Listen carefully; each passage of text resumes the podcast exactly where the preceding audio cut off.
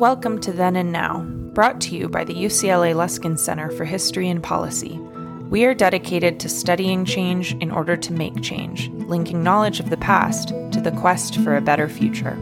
Every week, we interview thought leaders, historians, researchers, and policymakers about what happened then and what that means for us now.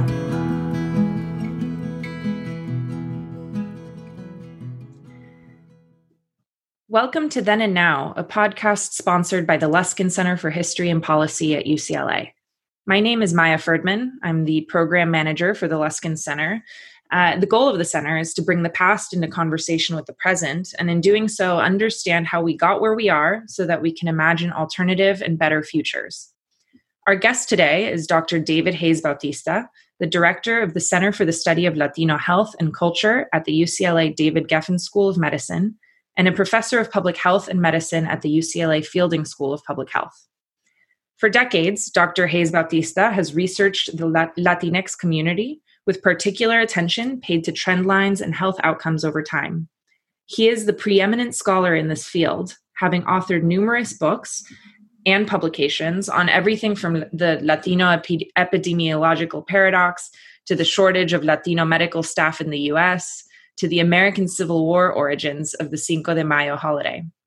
He has also worked on numerous initiatives addressing the modern health disparities, modern health disparities, and over the past few weeks has, re- has released various reports about the differential outcomes of the COVID-19 pandemic on various populations. This work is particularly relevant in light of recent reports that Latinos are much more likely to both contract and die from the virus than non Latinos in many states. So we are so excited to have you join us. Welcome, Dr. David Hayes Bautista. My pleasure. It's a pleasure to be with you all. Wonderful.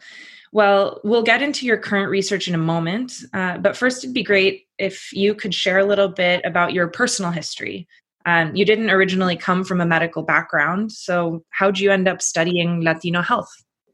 I originally came from an engineering background.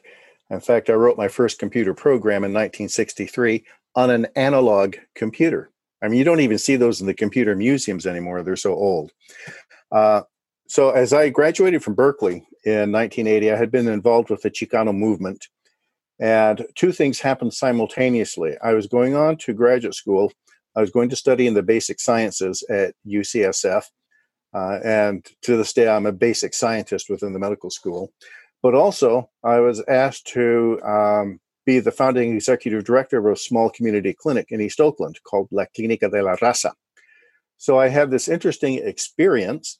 Uh, during the day, I was responsible for starting up from a, a two room storefront uh, with no, well, with $240, a clinic with the audacious goals of bringing services where none existed in East Oakland, bringing them in Spanish and bringing them for free. And we had all of $240. Then I was going to school at UCSF, uh, where I was studying the basic sciences.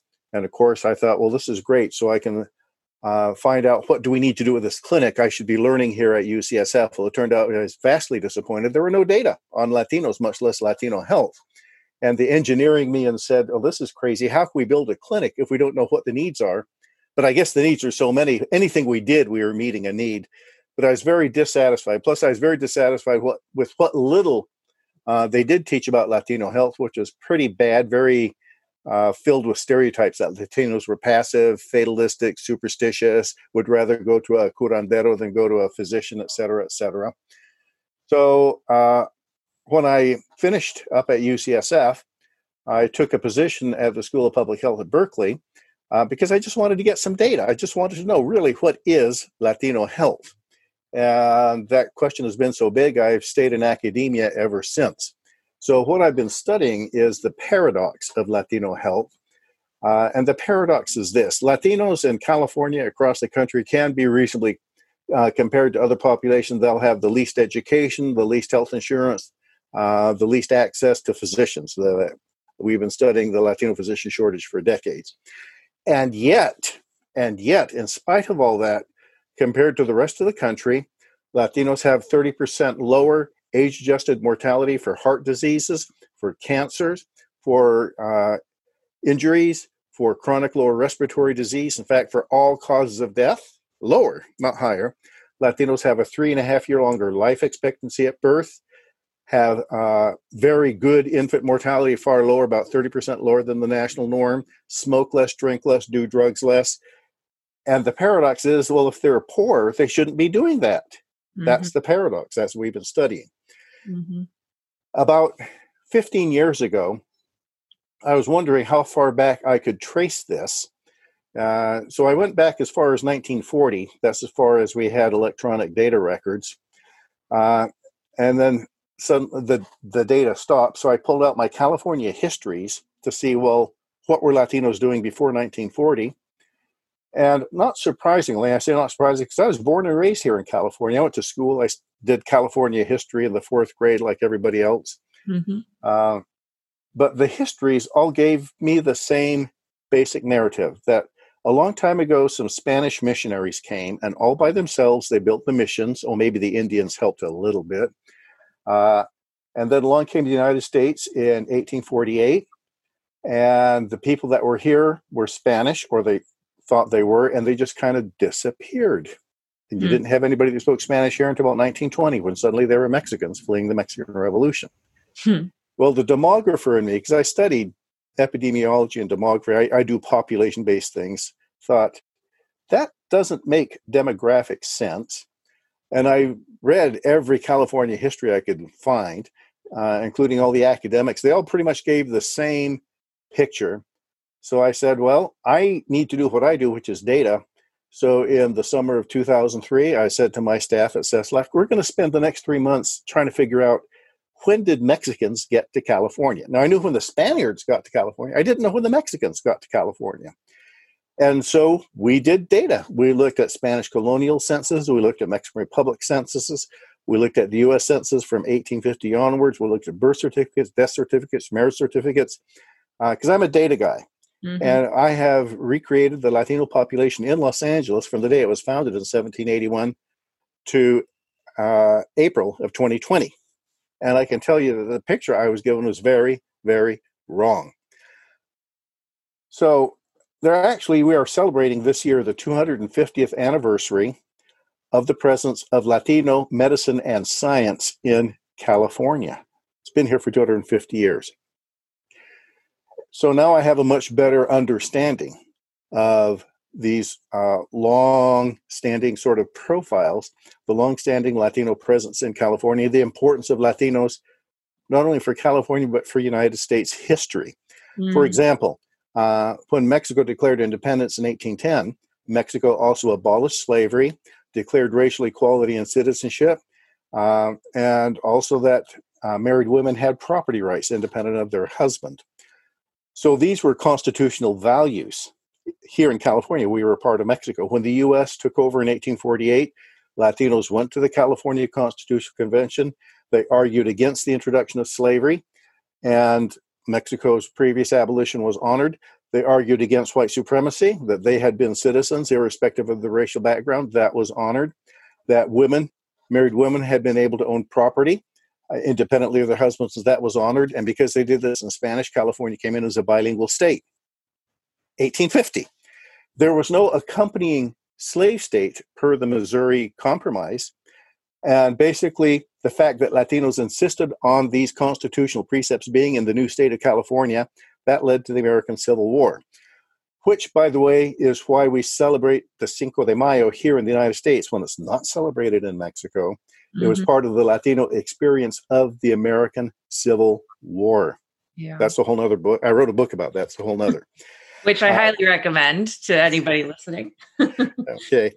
Um, and of course, because of the gold rush, there had been a huge in migration of miners from Mexico, Central America, South America, the Caribbean, Brazil, Spain, even um, into California. A huge population explosion that's been totally missed by historians, but I'm a demographer, epidemiologist, so I like to look at data.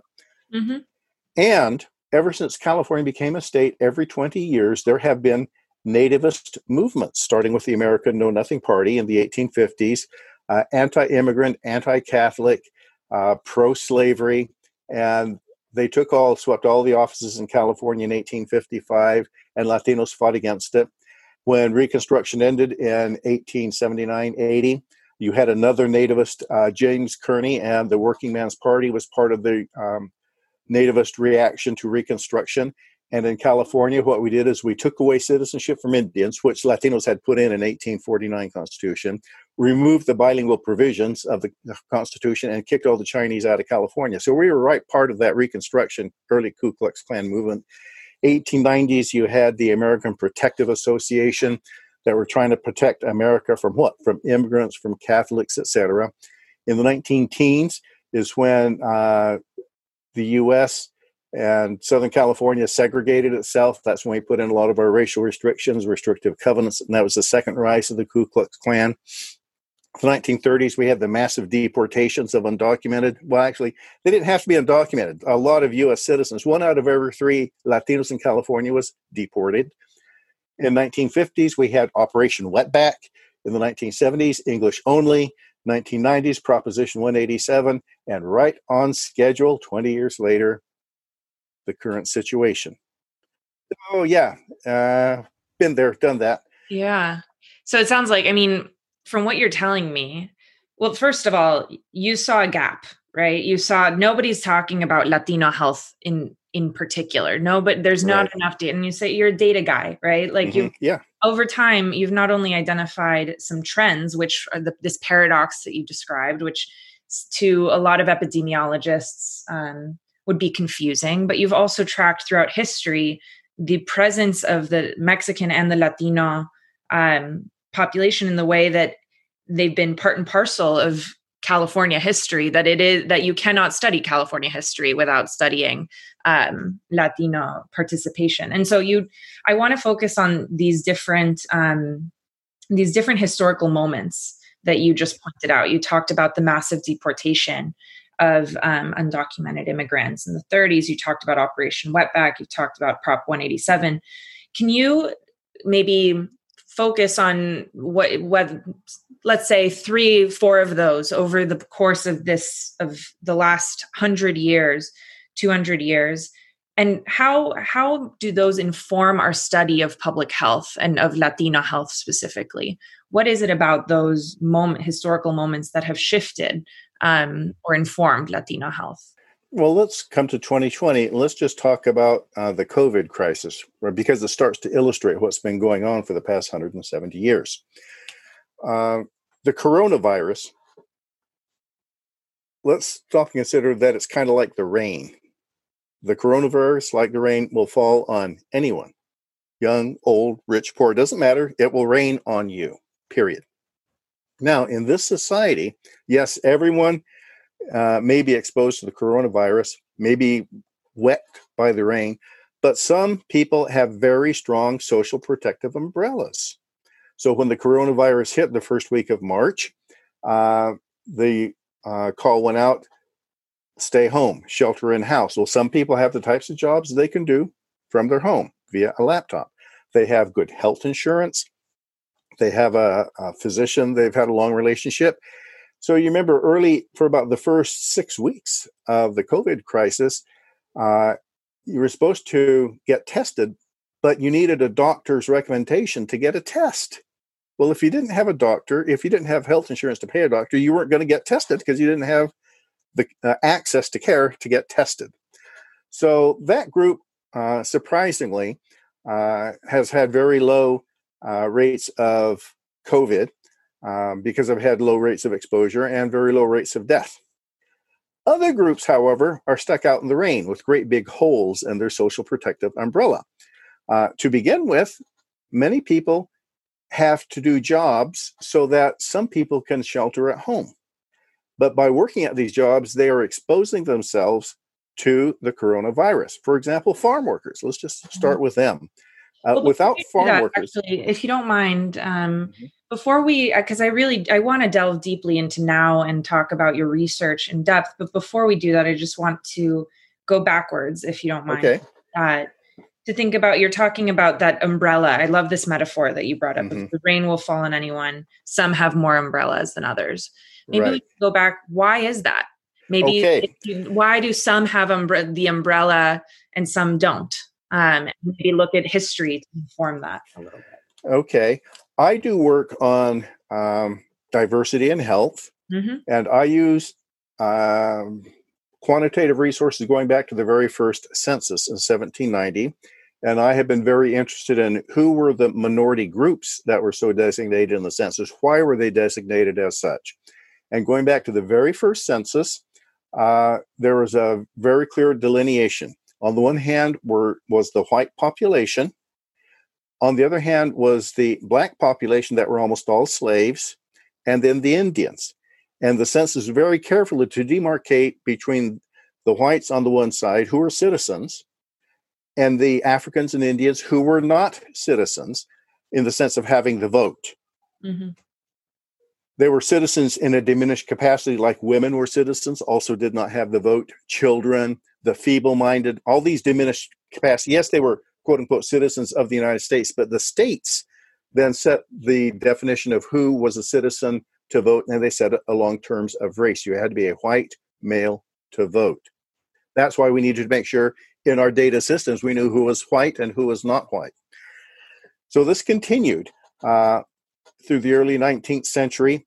By 1850s, the Census Bureau finally standardized its categories so that there was a difference between white on the one hand, then the non-whites who were blacks, mulattoes, and Indians. And that was again for purposes of restricting their ability to vote.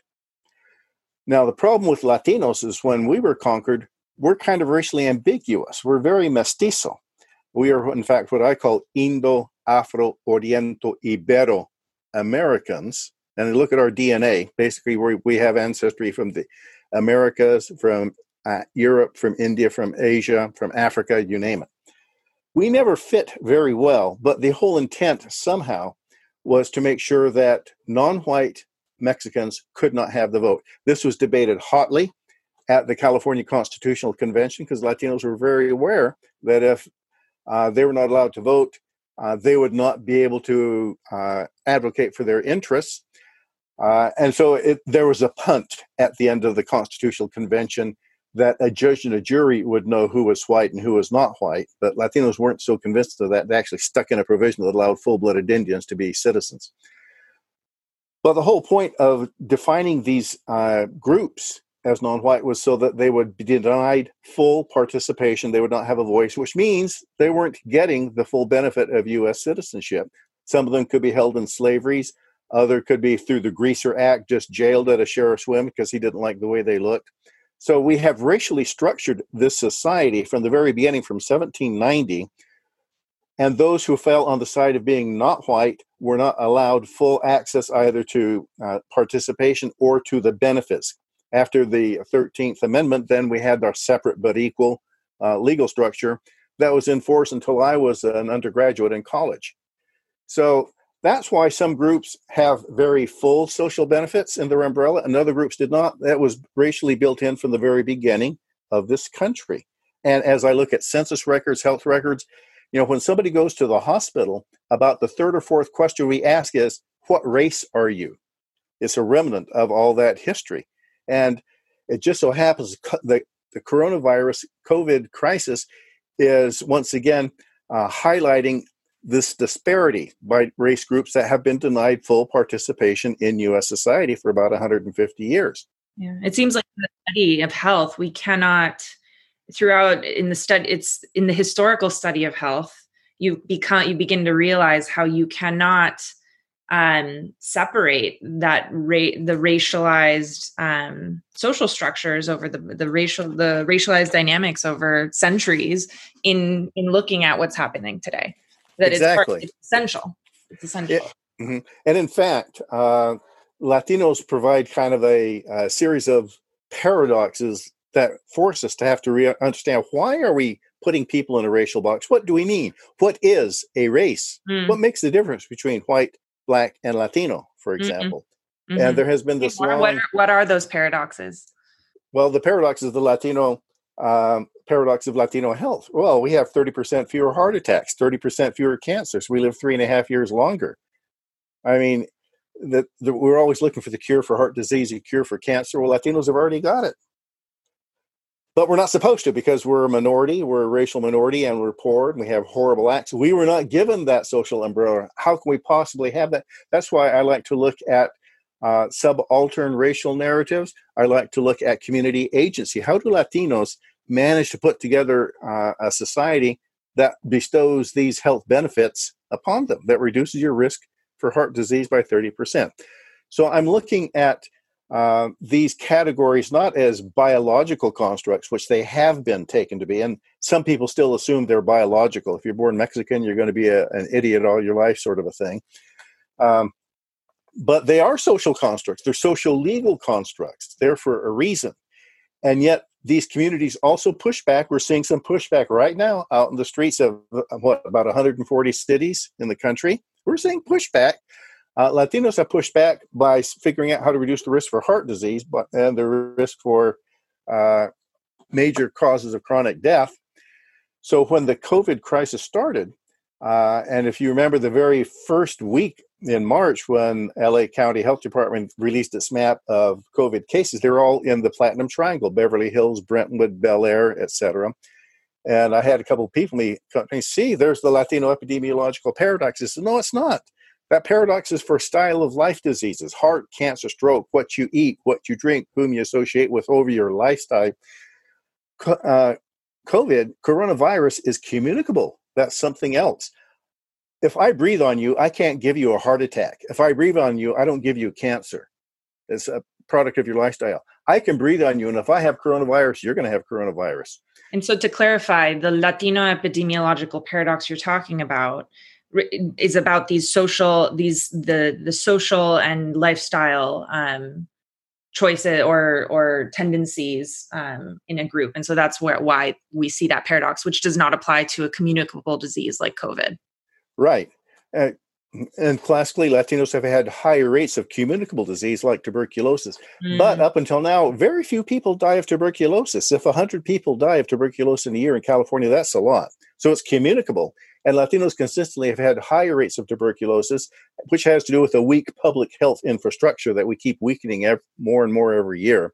That's a public health issue. Well, coronavirus is a public health issue, but right now it has deadly consequences. You can die at the end of all of this. Yeah. Well, so that actually brings us one perfectly into now, right? Uh, can so you started to tell us what's going on um, yes today with the coronavirus crisis can you say more about what is happening to latino what how is this affecting latinos uniquely uh, in california and also across the country well we, we know best in california because we have fairly good data mm-hmm. uh, actually only three states have given uh, race ethnic break, uh, breakouts that include Hispanics California, New York, and oddly enough, Utah. Wow. Uh, so, in other parts like in Florida, Texas, we don't know yet. But the situation here is that while uh, Beverly Hills, and Brentwood, and Bel Air were sheltering in place with good health insurance and good access to a physician, the gardeners, the nannies, the farm workers that planted the food, uh, were not being provided any personal protective gear. Uh, the truckers that bring the food into the city, the uh, shelf stockers in the grocery stores, the checkout clerks. Oh my gosh, just stop and think a checkout clerk in a grocery store probably passes within uh, an arm's length of about two to 300 customers during a shift. And up until recently, they weren't even offered personal protective equipment. And these are the types of occupations largely filled by Latinos and communities of color bus drivers, automobile mechanics, uh, construction workers, attendants in the nursing homes. So these communities are having more exposure because they are working, they're essential workers, so the others can shelter in place and be isolated. So no wonder you're getting uh, an outbreak amongst those who work the meat packing plant, for example, what's happening in Vernon. We see this in agriculture in the uh, fruit and vegetable and nut packing areas not only the farm workers, but those who work in the packing houses. Uh, now, uh, coronavirus has ripped through those structures. Well, if they had been able to uh, make sausage from home, they wouldn't have been exposed. But you can't make sausage at home, uh, at least not on the industrial scale that this country requires. So, certain groups, because of the nature of their occupation, have been exposed more to coronavirus, which means more will contract it, more will develop COVID, more will probably die. But it has nothing to do with race or ethnicity. It has to do with who is being exposed so that others can shelter at home. Mm, hmm Yeah, there's nothing. There's nothing um, biological about it. It's not at all. The, not at all. Sociological. And I'm, you know, in another report that you that you recently released, you highlighted that Latinos are twice as likely as non-Latinos to have no health insurance. Yes. Can you speak still. a little to that? Why why that is, and how that plays into the outcomes we're seeing? That's a um, result of the fact that in this country, uh, we are the only country, we are the only advanced economy that does not offer either universal health insurance or universal health service. Japan, United Kingdom, Germany, they all have one or the other. Everybody gets access to health care. This country does not have that. And the idea was that private industry would provide the insurance well, even at its height, only about 60% of the US population got its insurance through private industry. But that has changed dramatically since the uh, recession of 2008. Uh, one of the first things that got lopped off was health insurance, et cetera. So increasingly, people don't have insurance through their jobs. And then a lot of the types of uh, industries and organizations for which Latinos work, like a uh, farm, uh, as a domestic worker, they're not offered insurance by their employer, simply not available. And up until recently, a, an adult simply couldn't get, an adult male could not get Medi-Cal. They simply weren't eligible for Medi-Cal because you're supposed to get it through your place of employment. Well, what if they don't offer? Well, that's your tough luck. Hmm. So we have now the the uh, residuum of uh, about 50 years of this notion that you will get your insurance through your place of employment that only worked for uh, about now a third of the population. Uh, and then, particularly now in the past three months, as many businesses suddenly had to shut, many of them are going under. Uh, one of the first things they will jettison is health insurance. And of course, it's their employees who no longer have the coverage who then have to go out and find work and of course get exposed to coronavirus as they're now working in the packing houses and the meat houses and construction etc so this country for ideological reasons has refused to follow the path of all the other advanced industrial economies. We do not provide any universal access to health care we're the only one that does that. And we wind up spending twice as much as any other country we spend about 18% of our gross domestic product on health care and about uh, a, a, third of the population has no access to care. Uh, other countries spend about half that, seven, eight, nine percent of their GDP on healthcare, and they have universal access. So there's something not right with the way we've decided to do it, and I think we're seeing the price being paid uh, because of the racial structuring. It appears that uh, Latinos, African Americans, Asians, etc., uh, are out of the system, but it's not because they opted out. It's not because they wanted to be out. Structurally, they're in that part of the system that simply offers them very little incentive or very little assistance to access care, either through insurance and then finding a physician that can speak your language. There are a lot of barriers. Yeah, that's actually, I'm glad you brought that up because just I think it was today in the LA Times um, was highlighting the racial disparities of COVID infections and deaths um, in the county. Uh, and it included Latinos as a as disproportionate and Native Hawaiian Pacific Islanders um, as highly disproportionate to the population, African Americans, Asian Americans. Can you reflect on that a little bit on on how, where Latinos fall and the multiple different racial and ethnic groups and how how yes. coronavirus has impacted them? Yes, in fact, we uh, released a report mm, last week, a week and a half ago, where we looked at case rate. Uh, we looked at uh, this over six different age groups from young children, 0 to 17, young adults, 18 to 34, uh, lower middle age from 35 to 50, upper middle age, 50 to 64, elderly, 65 to 74 to 80 to 79, and then the old elderly, 80 and above. In all six of those age groups, we then looked at the different groups, and basically the relationship through through the life cycle was this: Asians in every age had about fifty percent more a higher case rate than whites. African Americans had about twice the case rate compared to white. Latinos about three times the case rate, and Native Hawaiians and Pacific Islanders, these are Samoa and Polynesia, etc., not the Philippines, uh, had four to six times the case rate.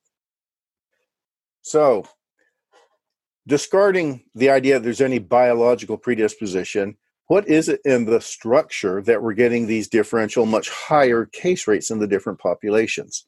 And as we we're very familiar with Latinos, clearly the farm workers. Uh, it's 100% Latino, 100% immigrant, probably 50, 60, 70, 80% undocumented, but depending on the crop and the time and everything else. If, for example, you remember the first couple of weeks of the lockdown, people were fighting in the stores over toilet paper and paper towels. How could we well, forget? yes. Well, here we have food being grown by undocumented, illegal aliens, right? If they were not tending the food in the stores in about a week, we would be fighting over food. Mm-hmm. That's how essential they are to our ability to shelter in place. We've called them essential workers. We don't provide them with the insurance or access to care. And even worse, they could be deported at any moment. So we're going to deport the very people that put food on our table. We're also denying them access to medical care. And then we think, oh, this is a very just and uh, equitable society. I think there are some structural things we need to really consider. Like every time we sit down to eat, we should thank the undocumented. Without them, we would not be eating. Yeah, absolutely. I think what you're speaking to is the the way that this crisis, the coronavirus crisis, and now in a lot of ways the protests we see across the country are highlighting just how deep these disparities go and how um, how much we rely on on groups that we've historically oppressed.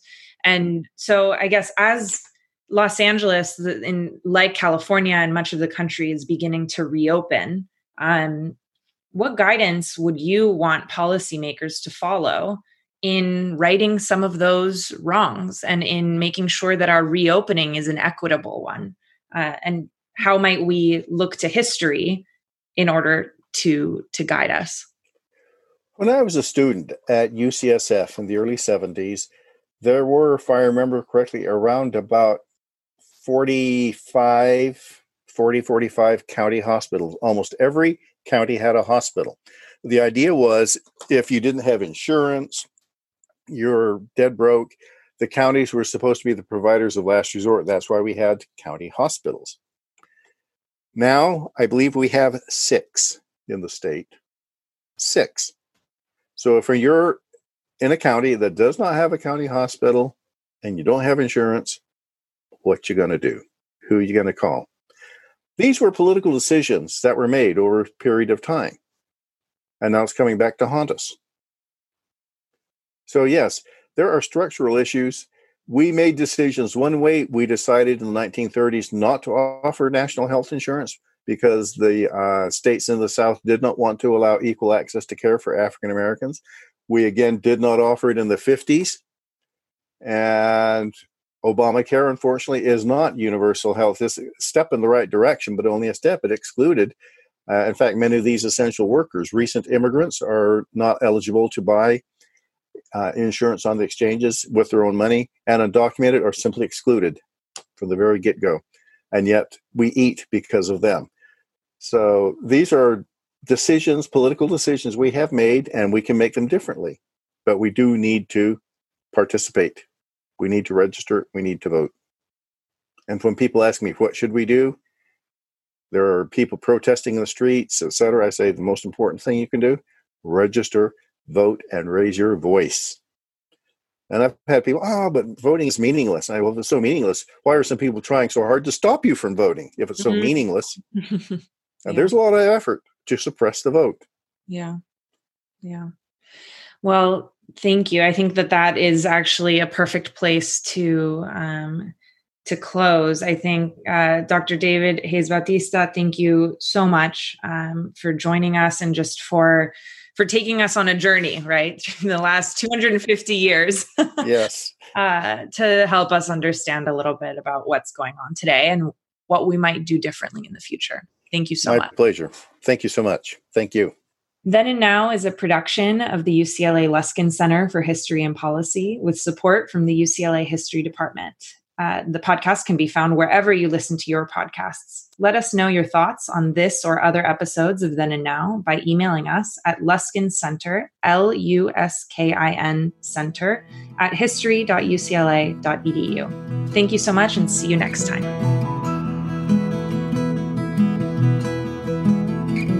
Thank you for joining us this week on Then and Now. Then and Now is brought to you by the UCLA Luskin Center for History and Policy, where we study change to make change. For more on our work, follow us on Twitter and Facebook at our handle, at Luskin History. Our show is produced by Maia Ferdman and David Myers, with original music by Daniel Reichman. Special thanks to the UCLA History Department for its support, and thanks to you for listening.